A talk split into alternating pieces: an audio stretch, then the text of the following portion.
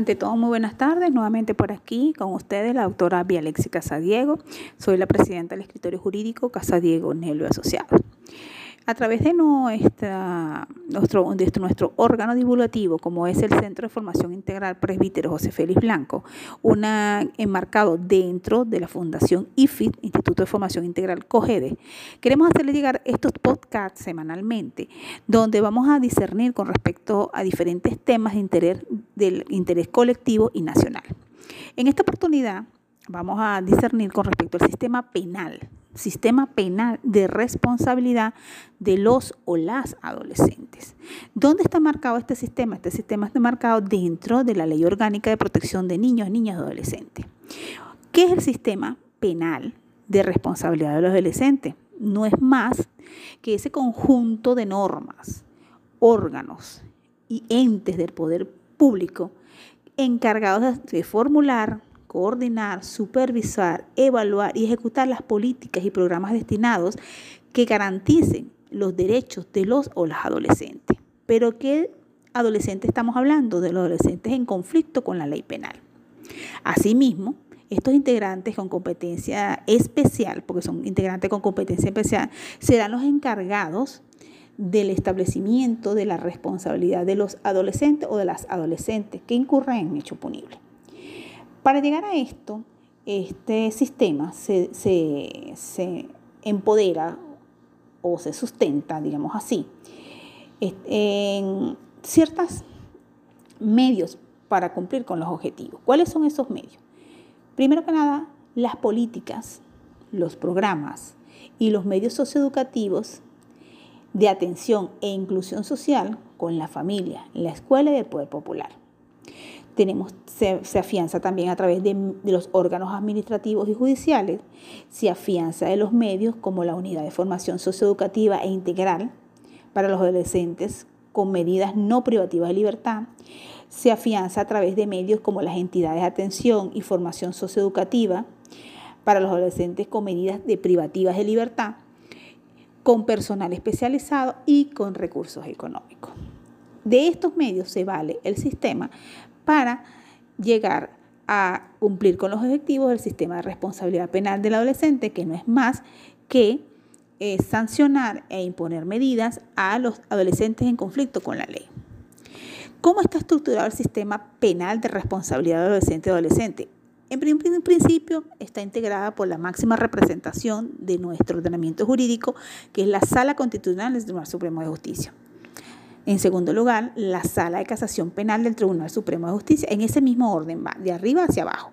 Sección de adolescentes del Tribunal Penal, que es la sección que está en cada estado. Dentro de, los circuitos judiciales penales está la sección de adolescentes, o que es el Tribunal Especializado.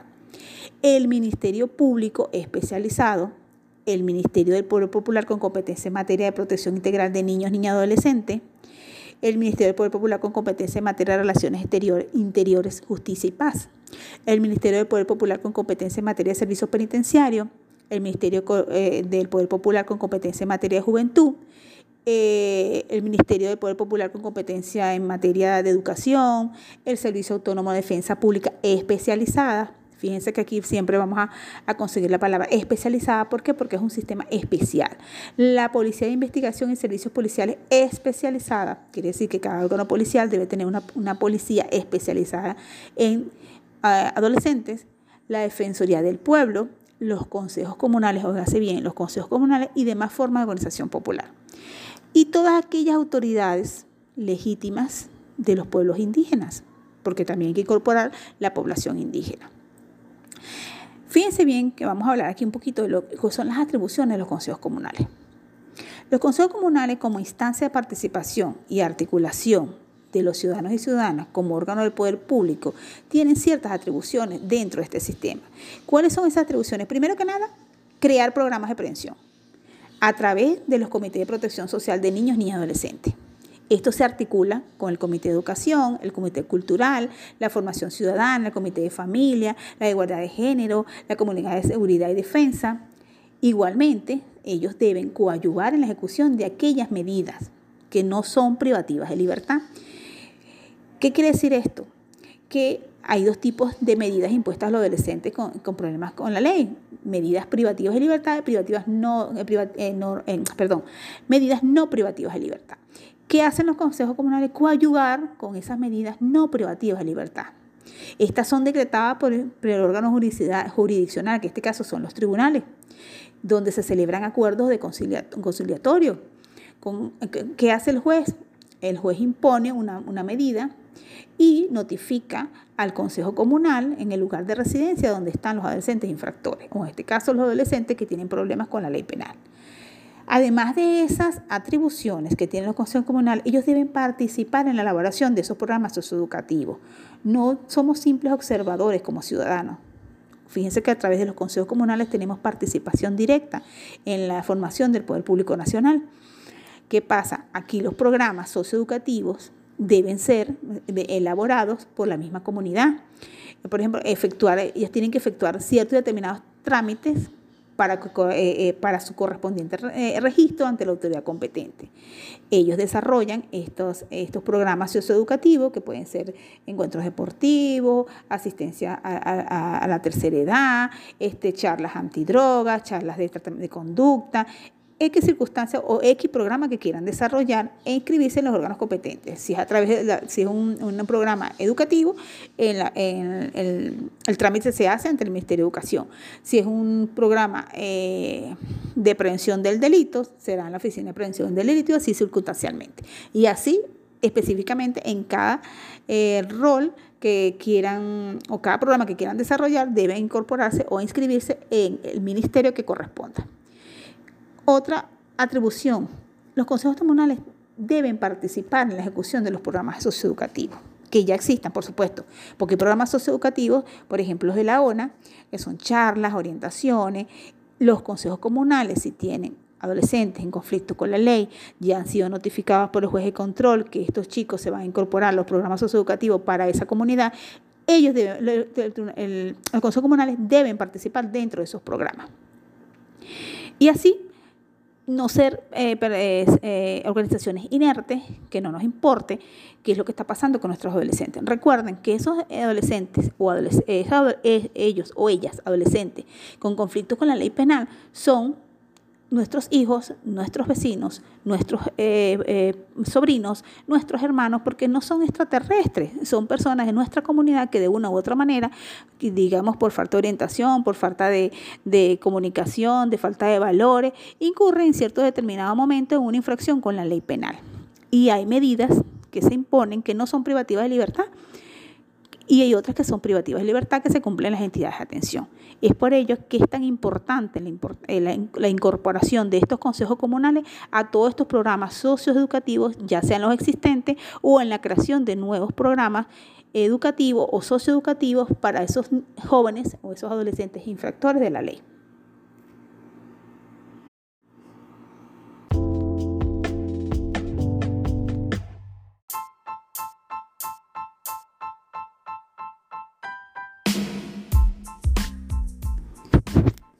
¿Quiénes son catalogados adolescentes? Eh, según el artículo 531 de la LONA o la Ley Orgánica de Protección de Niños y Adolescentes, ¿cuál sería el ámbito de aplicación de la ley penal? Este ámbito de aplicación tiene que ver y está relacionado íntimamente con la edad. ¿Qué quiere decir esto? Que basta, eh, van a entrar en, esta, en este sistema penal de responsabilidad todos aquellos jóvenes adolescentes en la edad comprendida entre 14 y menos de 18 años al momento de cometer el hecho punible, aunque en el transcurso del proceso alcance la mayoría de edad, o sea, los 18 años, o sea, mayores de edad cuando sean acusados o acusadas.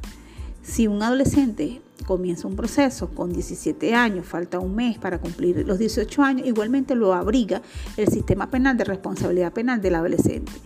Hay circunstancias que varían después de los 18 años, que vendría siendo el centro de reclusión, pero eso lo vamos a hablar más adelante.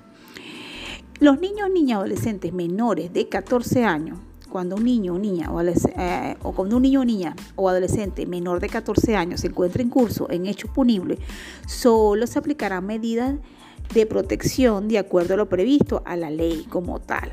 ¿Qué pasa? Cuando un niño eh, se encuentra en curso en un delito, menor de 14 años, estas actuaciones son remitidas a los consejos de protección o al, consejo de protección más cercano para que estos de una u otra manera eh, ejecuten o impongan, mejor dicho, medidas de protección.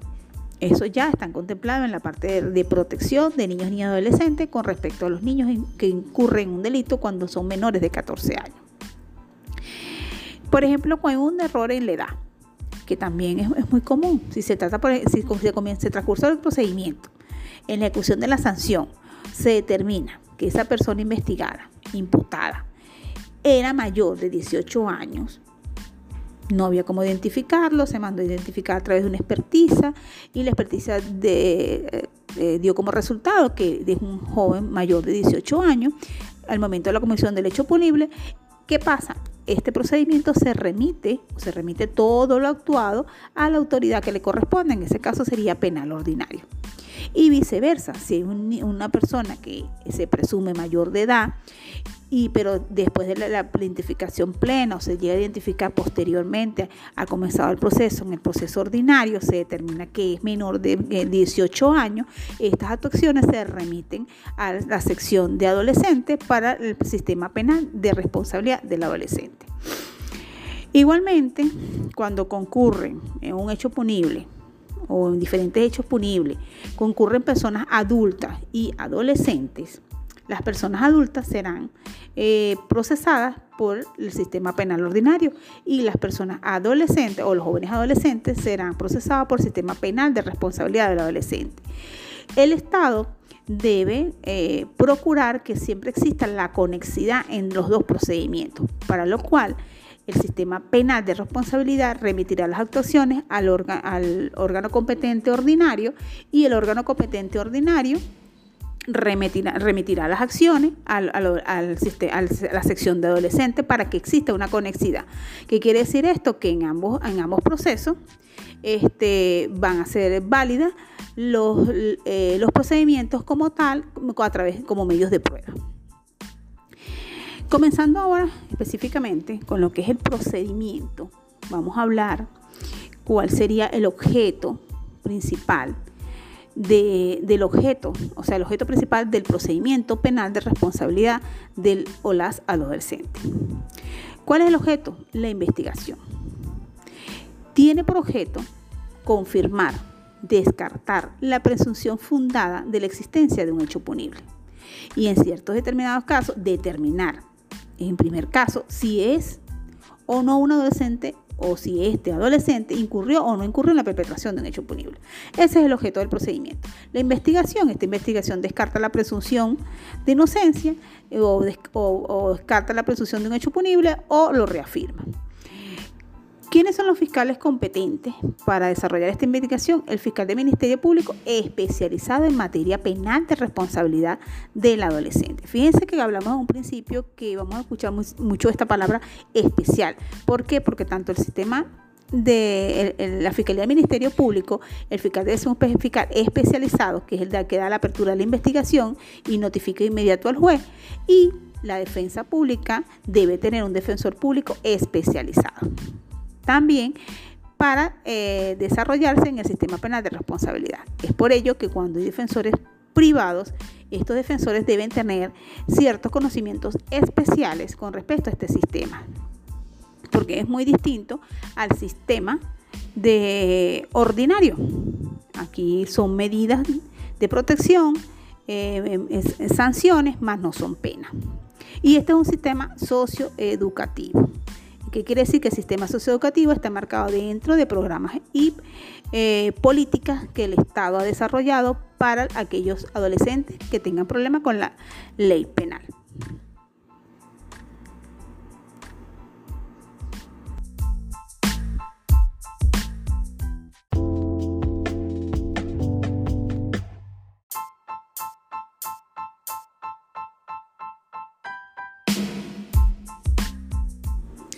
Continuando con el proceso penal de responsabilidad de los y las adolescentes, vamos a hablar ahora de lo que es el proceso penal, cómo está constituido ese proceso. Ese proceso, al igual que el proceso penal ordinario, está consta de cuatro fases, distribuido entre tres tribunales.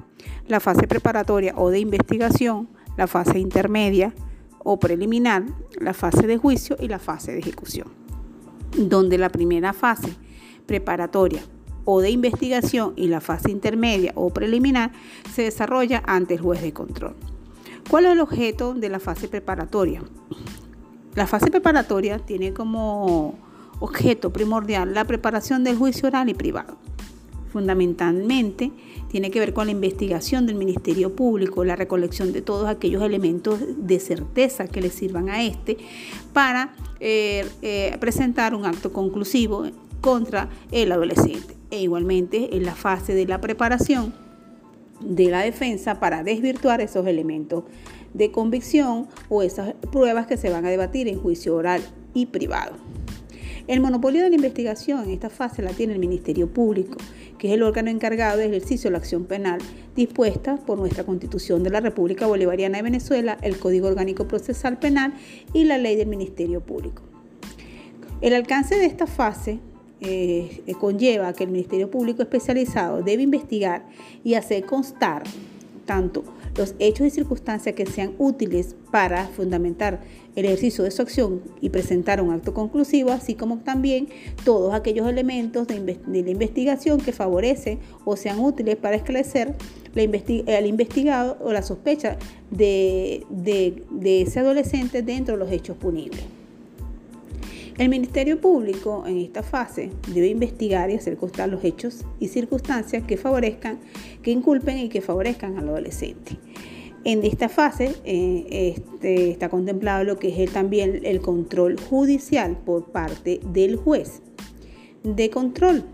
En esta fase se da inicio al proceso, en un principio que no lo habíamos nombrado, a través de tres formas, de oficio, por denuncia o por querella. De oficio es cuando el conocimiento de un hecho punible, el Ministerio Público ordena el inicio de la investigación. Por denuncia es cuando cualquier particular o un órgano policial interponen una denuncia ante un órgano policial o ante el Ministerio Público sobre la, presunción de la comisión de un hecho punible por una persona en particular, por un partido directamente por la víctima o por un familiar o parte de la víctima. Y la querella tiene que ver presentarse también ante el, juez de control, este la analiza puede ser oral o puede ser por escrita y dentro de un lapso correspondiente la admite o no.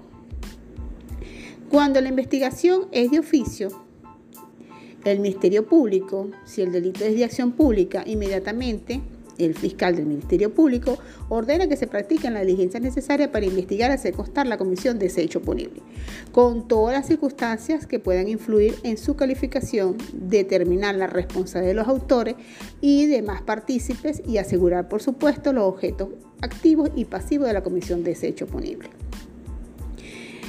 Igualmente, en esta fase de investigación, buscamos por aquí la ley, vamos a hablar de lo que es la competencia. Eh, ya hablamos de la competencia, hablamos del alcance, estamos hablando de la parte del control judicial. En esta parte eh, es eh, donde toma parte el juez de control, que es el que ordena la realización de ciertas determinadas pruebas, por ejemplo las pruebas anticipadas, el juez de control, dentro de sus competencias, puede autorizar, como les dije, pruebas anticipadas y decidir sobre la imposición o no de medidas restrictivas o no restrictivas de libertad, resolver incidencias, eh, resolver excepciones opuestas por las partes, resolver las peticiones opuestas por las partes durante esta fase y disponer de todas y cada una de las medidas necesarias para que en la obtención de los medios de prueba se respeten los principios del ordenamiento jurídico.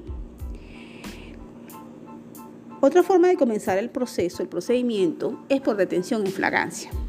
Cuando el adolescente o la adolescente es detenida en flagrancia, esta será conducido o conducida de inmediato ante, ante él o la fiscal del Ministerio Público, quien dentro de las 24 horas siguientes la, deberá presentar ante el juez de control y expondrá en, ese, en esa audiencia especial cómo se produjo la aprehensión.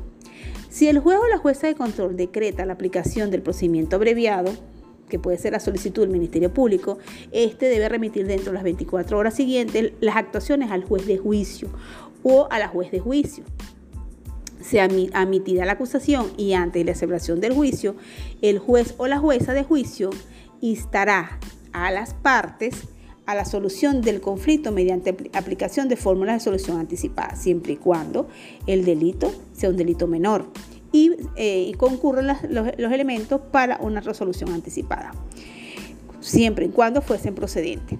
Asimismo, se le impondrá lo previsto en el procedimiento por admisión de hechos, contemplado también en la presente ley. La fiscal o el fiscal, y en su caso el querellante, que es un acusador, privado, deberá presentar la acusación cinco días antes de la fecha fijada para el juicio oral, la cual no podrá celebrarse en un lapso no menor de cinco días ni mayor de diez días. Y se seguirá todo lo demás con la regla del procedimiento ordinario, igual que en la fase de juicio, el procedimiento ordinario de juicio. Esto es cuando hay un procedimiento abreviado. En la audiencia de presentación del adolescente, que está detenido en flagrancia, el juez o la jueza de control resolverá la medida cautelar que ante la comparecencia a juicio. En esta audiencia, que es la audiencia de presentación, se puede decretar prisión preventiva solo en los casos que proceda conforme al artículo 581, que ya vamos a hablar de ese artículo donde están establecidos textualmente cuáles delitos ameritan privativa de libertad. De no acordarse el procedimiento abreviado, se ordenará que se prosiga con la investigación y se acordarán las medidas cautelares pertinentes para asegurar los resultados del proceso. Si es un delito menos grave, eh, no se llegó a una conciliación ni a una remisión, continúa el procedimiento con el imputado o en este caso el adolescente en libertad. Pero si está dentro del catálogo de los delitos del 581 que amerita privativa de libertad, se mantendrá el adolescente eh, con la medida de privación preventiva de libertad. Eh, hay otro mm, artículo que es el 558, que es identificación del adolescente. En el caso de que él o la adolescente se encuentren en conflicto con la ley y no se pueda civilmente identificar, siendo necesaria la comprobación de la identidad aportada y existiendo una, duda fundada, el juez o la jueza de control o en su defecto el fiscal del Ministerio Público ordenará su identificación plena de manera inmediata ante el Servicio Administrativo de Identificación de Migración, que es el SAIME, o el Cuerpo de Investigaciones Científicas Penales y Criminalísticas, que es el 6CPC, o cualquier otra institución que pueda colaborar con tal fin. Para, este, para esta circunstancia se mantendrá la detención preventiva para identificar al adolescente. Se mantiene también para presentar la acusación. En artículo 560 se ordenará judicialmente la detención, conforme al artículo anterior, y o el fiscal del Ministerio Público deberá concluir la investigación y presentar el acto conclusivo respectivo dentro de los 10 días siguientes. Vencido dicho lapso, sin que se haya presentado la acusación, el juez o la juez de control decretará una medida eh, que, genere menos gravosa, que en este caso una medida diferente a la privativa de libertad. Eh, fíjense bien, es detenido el, adolescente. El adolescente, si no se puede identificar, será detenido preventivamente para su identificación, de cual se tendrá la colaboración de todos aquellos entes, el SAIM, el CCPC o cualquier organismo que nos pueda identificar ese adolescente. Si el detenido, si el adolescente se mantiene detenido porque el, catálogo de delitos de la Ley Orgánica de Protección de Niños y Adolescentes establece que por esos delitos, digamos en este caso homicidio, se debe mantener privado de libertad, el juez ordena que se mantenga privado de libertad hasta tanto el Ministerio Público presente su acto conclusivo para el cual tendrá un lapso de 10 días. Si en ese lapso el Ministerio Público no presenta la acusación, automáticamente, automáticamente o no, por una decisión del juez, decretará una medida cautelar menos gravosa. En caso tal de que presente su acto conclusivo, o sea, termina la investigación, termina el Ministerio Público todo lo relacionado, presenta su acusación, ejerce la acción penal pública presentando la acusación y estima que, la investigación proporciona un fundamento suficiente y serio, solicita este, que se fije una audiencia de la primera audiencia de juicio. ¿Qué más? Finalizada también la investigación y no hay suficientes elementos, él debe eh, eh, pedir una suspensión a prueba. No, le da una libertad al adolescente y se mantiene la investigación abierta. También se puede, en casos de delitos menos graves, el fiscal del Ministerio Público, antes de presentar la acusación, terminar la investigación, solicita también la remisión, en los casos que proceda, al juez. En caso que no haya suficientes elementos, no hay suficientes pruebas, también el Ministerio Público debe solicitar el sobreseimiento definitivo al juez de control y el, el imputado quedaría en libertad. ¿Qué es el sobreseimiento? El sobrecimiento es el cierre total de la causa, porque no hay suficientes elementos de convicción, no hay suficientes elementos que, eh, dentro de la investigación que realizó el Ministerio Público para llevar a juicio a ese adolescente. Si dentro del año de dictado el sobrecimiento provisional, porque aquí se existen dos tipos de sobrecimiento, uno provisional y uno definitivo, no se solicita la reapertura del procedimiento, el juez o la jueza de control pronunciará el sobrecimiento definitivo. En un principio, todos los sobrecimientos solicitados por el, Ministerio Público son sobrecimientos provisionales.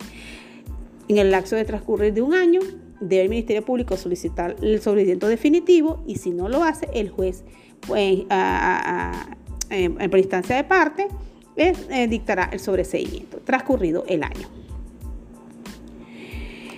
Aquí fíjense que hablamos de lo que son unas fórmulas de solución anticipada. Hay la fórmula de solución anticipada que se llama denominada conciliación y la solución anticipada que es la remisión. La conciliación se trata cuando hay hechos punibles para los cuales la sanción no sea privativa de libertad. Cualquier otro delito que no merite privativa de libertad se puede conciliar, a excepción de los del catálogo de la 581 que ameritan privativa de libertad. Esto se hace eh, a solicitud del Ministerio Público, inclusive a solicitud de la defensa, inclusive a solicitud del juez. Se reúnen en una audiencia especial, se llegan a ciertas determinadas condiciones y se da un laxo de prueba para el adolescente. Es muy parecido a los acuerdos reparatorios en el área ordinaria, pero aquí se concilia, aquí no se repara, se concilia con la víctima. En todos los casos, las partes y el juez o la jueza de control agotarán todos los medios para lograr con éxito esta conciliación. Esta conciliación se lleva a cabo a través de una audiencia. Se recibe la solicitud, el juez o la jueza de control fijarán una audiencia para realizar dentro de los 10 días siguientes o irán a las partes y lograrán un acuerdo, se levantará un acta donde se determinarán las obligaciones pactadas y el plazo de su cumplimiento. ¿Qué debe contener esta acta de conciliación? La resolución que acuerde la suspender el proceso a prueba debe contener primero el fundamento de hecho y de derecho a la suspensión, los datos generales del adolescente, los hechos que se le atribuye, su calificación legal y la posible sanción, la obligación y el plazo pactado para cumplirse la advertencia al adolescente o representante legal que de cualquier cambio de residencia, domicilio, lugar de trabajo, institución educativa, deberá ser comunicado al fiscal del Ministerio Público y ante el ejecutor de los programas, el Consejo Comunal donde se encuentre, cumpliendo la medida de conciliación orden de incorporación a los programas de prevención e inclusión social. Fíjense la importancia de los programas que hablamos en un principio, de los cuales debe participar los consejos comunales. Fíjense que esto en una conciliación se pone el adolescente a prueba y se incorpora a los programas de prevención. En caso de que este, este efecto se, se interrumpa, o sea, no lo cumple el adolescente que está a prueba, el fiscal de medio público solicitará al juez que se continúe con el procedimiento que estuvo parado a prueba. Igualmente llegará a juicio y se determinará la sanción o la medida que se deberá imponer al adolescente dependiendo del delito. Y la remisión es cuando el fiscal de Ministerio Público solicita al juez o a la jueza de control que se prescinda del juicio o se limite este a una o varias infracciones menores o solo a alguno de los adolescentes participe cuando se trate de un hecho insignificante o una participación mínima. Cuando el adolescente colabore fiscalmente con la investigación. Cuando el adolescente haya sufrido consecuencias mayores al hecho. Y que la sanción que se espera del hecho, eh, cuya persecución se preside, eh, carezca de importancia en consideración a la sanción.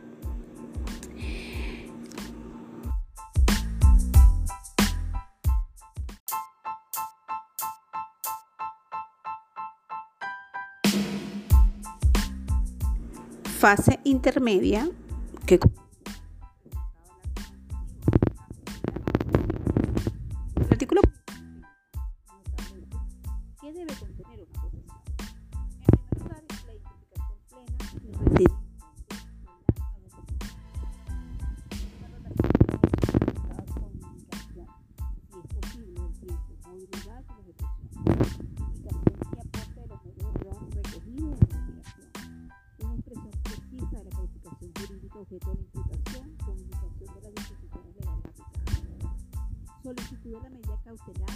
asegurar la comparecencia.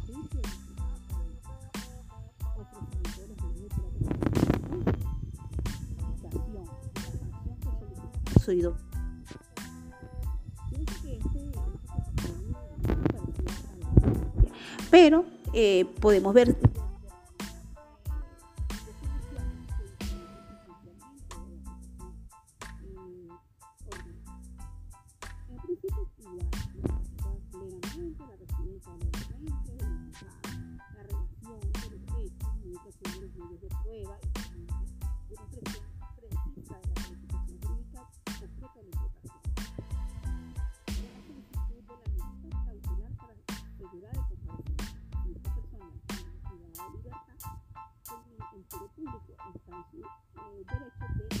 el mantenimiento de esa medida.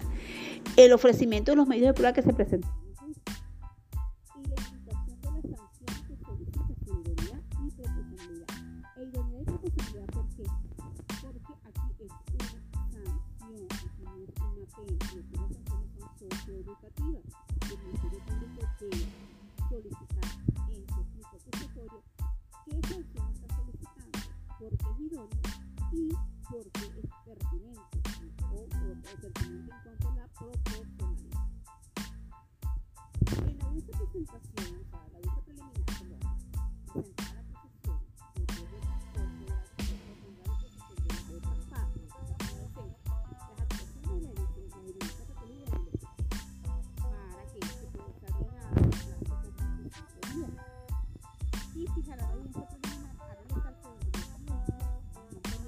de ese plan.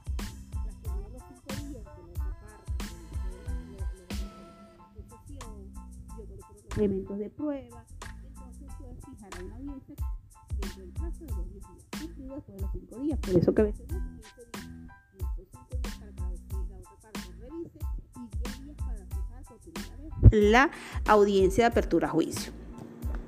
En, eh, en, esta, en este laxo, en los hechos punibles de acción pública, la víctima podrá adherirse a la acusación eh, lo puede hacer hasta el día anterior a la fecha fijada para audiencia preliminar. Hasta el último día de esos 10 días, el día 9 se puede adherir a la acusación del fiscal del Ministerio Público.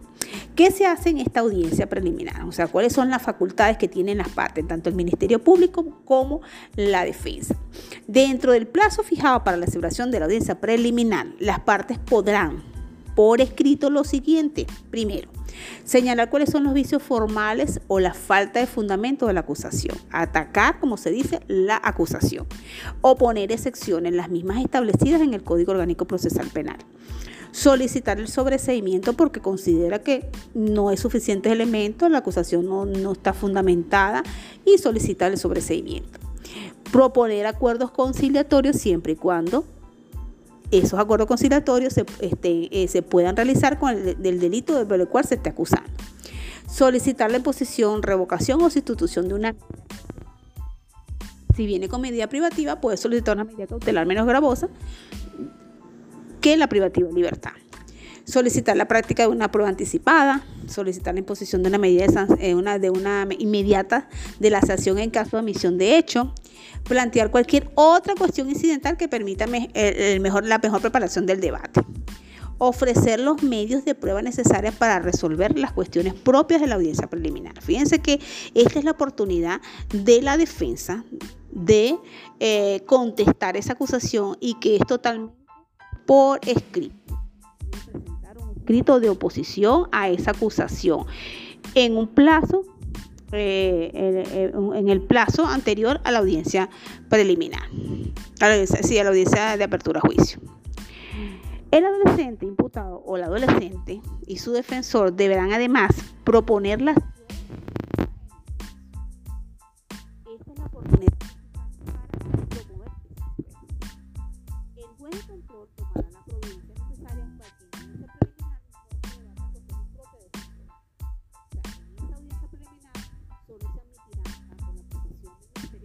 si está bien fundamentada, si está bien entrenada, y se emitirá la, contestación y las pruebas de la defensa. En esa audiencia se debatirá todo y cada uno de estos puntos y el juez dará la razón a quien le compete. El secretario dispondrá todo lo necesario para la organización y desarrollo de la audiencia y la producción de la prueba que allí se requiera.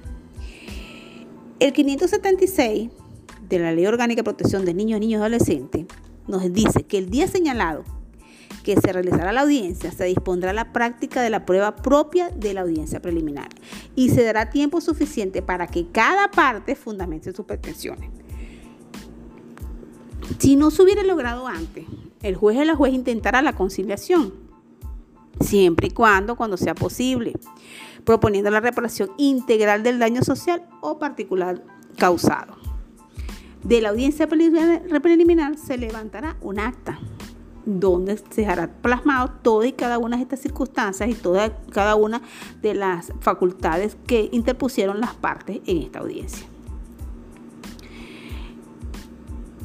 Terminada la audiencia, el juez o la juez debe resolver todas y cada una de las cuestiones planteadas toda y cada una, admitirá total o parcialmente la acusación del Ministerio Público o del querellante, ordenará el enjuiciamiento del acusado o acusada y si la rechaza totalmente deberá sobreseer.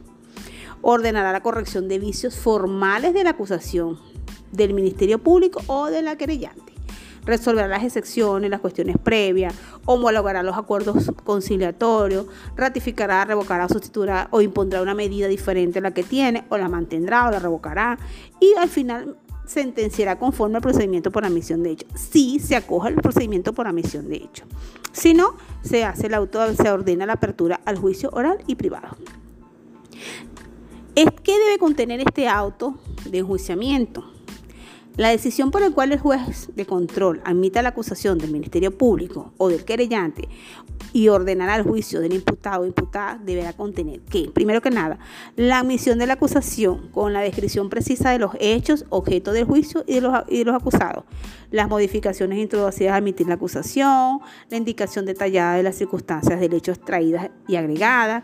Cuando la acusación ha sido interpuesta por varios hechos y el juez o jueza solo admite parcialmente, determinará con precisión los hechos por los cuales enjuiciará al imputado o imputada y, la resolución de lo que corresponda respecto a los otros hechos. Es una relación minuciosa, detallada de lo que se debatió en esa audiencia. Las modificaciones a la calificación jurídica, si hubo una modificación a la calificación jurídica dependiendo de los hechos, cuando se aparte de la acusación que presentó el Ministerio Público la identificación de las partes, las pruebas admitidas y no admitidas de ambos lados, de la defensa y del Ministerio Público, con el fundamento de las no admitidas. O sea, no es que no admitió las, las pruebas y no dice por qué, debe fundamentarlas. La procedencia o rechazo las medidas cautelares. Si las mantiene, ¿por qué las mantiene? Si las, sustituye, sustituye, ¿por qué las sustituye? Si las, eh, si, eh, las, las, las quita, ¿por qué las quita? Igualmente, la intimación a todas las partes para que en el plazo común de cinco días contado a partir de la remisión de las actuaciones concurran al tribunal de juicio. Y allá deberán solicitar el expediente, revisarlo y eh, observar si esta orden de remisión de las actuaciones al tribunal ya llegaron allá. Este auto se notificará por su lectura. Continuamos entonces ya tenemos el acta, ya hay el auto de apertura a juicio, ya el juez respondió todas las solicitudes hechas en la audiencia preliminar, se remiten las actuaciones. El secretario es el que remitirá las actuaciones a juicio, la documentación, los objetos incautados. Eso sí, dentro de las 48 horas siguientes. No es que va a esperar 20 días para pasar el juicio. No, fíjense que esto es un procedimiento especial y es un procedimiento muchísimo más rápido que el procedimiento ordinario de adultos. Aquí es un lapso de 48 horas para remitirlo al tribunal de juicio.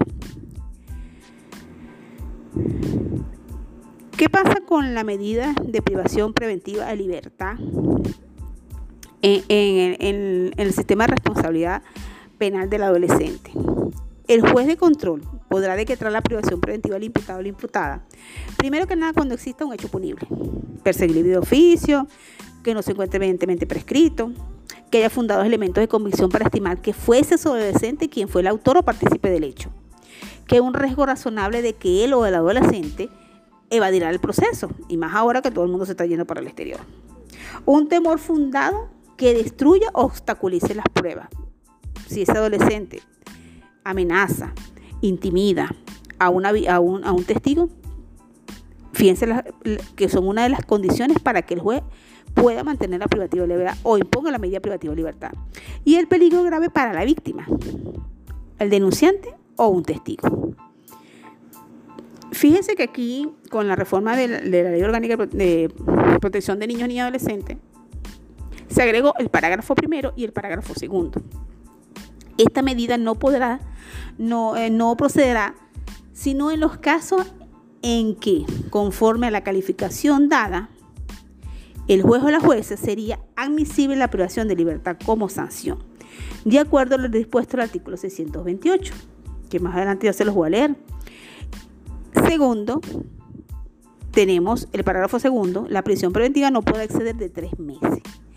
Tres meses. Si cumplido este término, el juicio no ha concluido por sentencia condenatoria o absolutoria, condenatoria, el juez o la jueza de control que conozca del mismo hará cesar sustituyendo por otra medida cautelar que no genere privación de libertad. Esto no quiere decir que queda en libertad porque pasaron tres meses y no se ha concluido el juicio. No, por el contrario, se mantiene el juicio pero con una medida diferente a la privativa de libertad.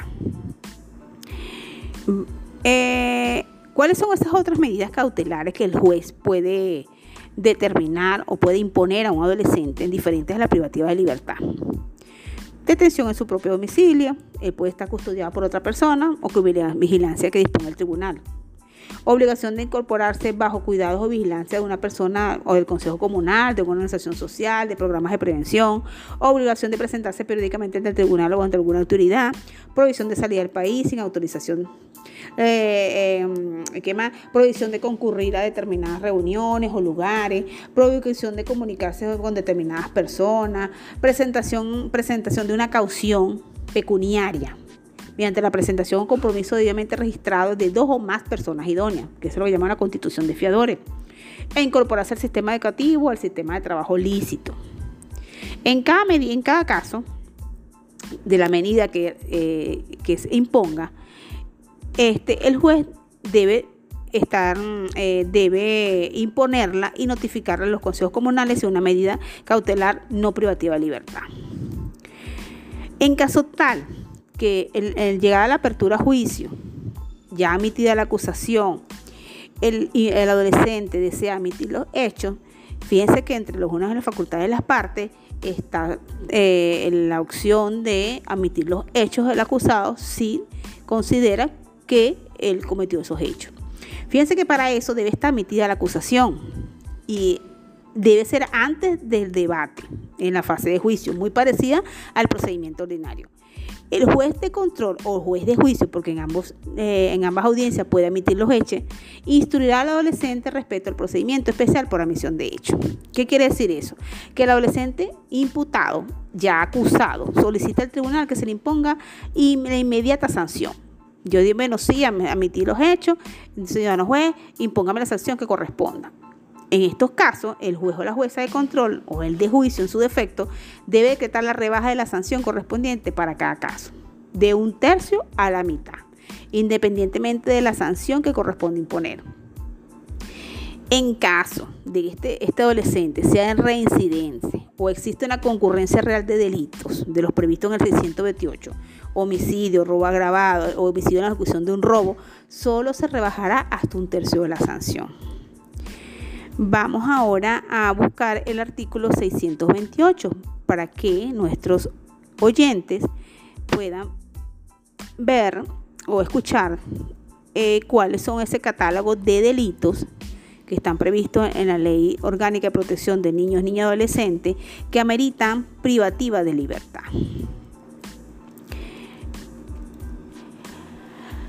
La privativa de libertad, según el artículo 628, consiste en la restricción del derecho fundamental de la libertad. ¿De quién? De ese adolescente que tiene mayor, eh, que está entre 14 y menos de 18 años. ¿Cuándo amerita privativa de libertad? Primero, cuando se trate de la comisión de delitos, por ejemplo, homicidio, salvo el culposo, por supuesto, violación, secuestro, delitos de drogas de mayor cuantía, en cualquiera de sus modalidades.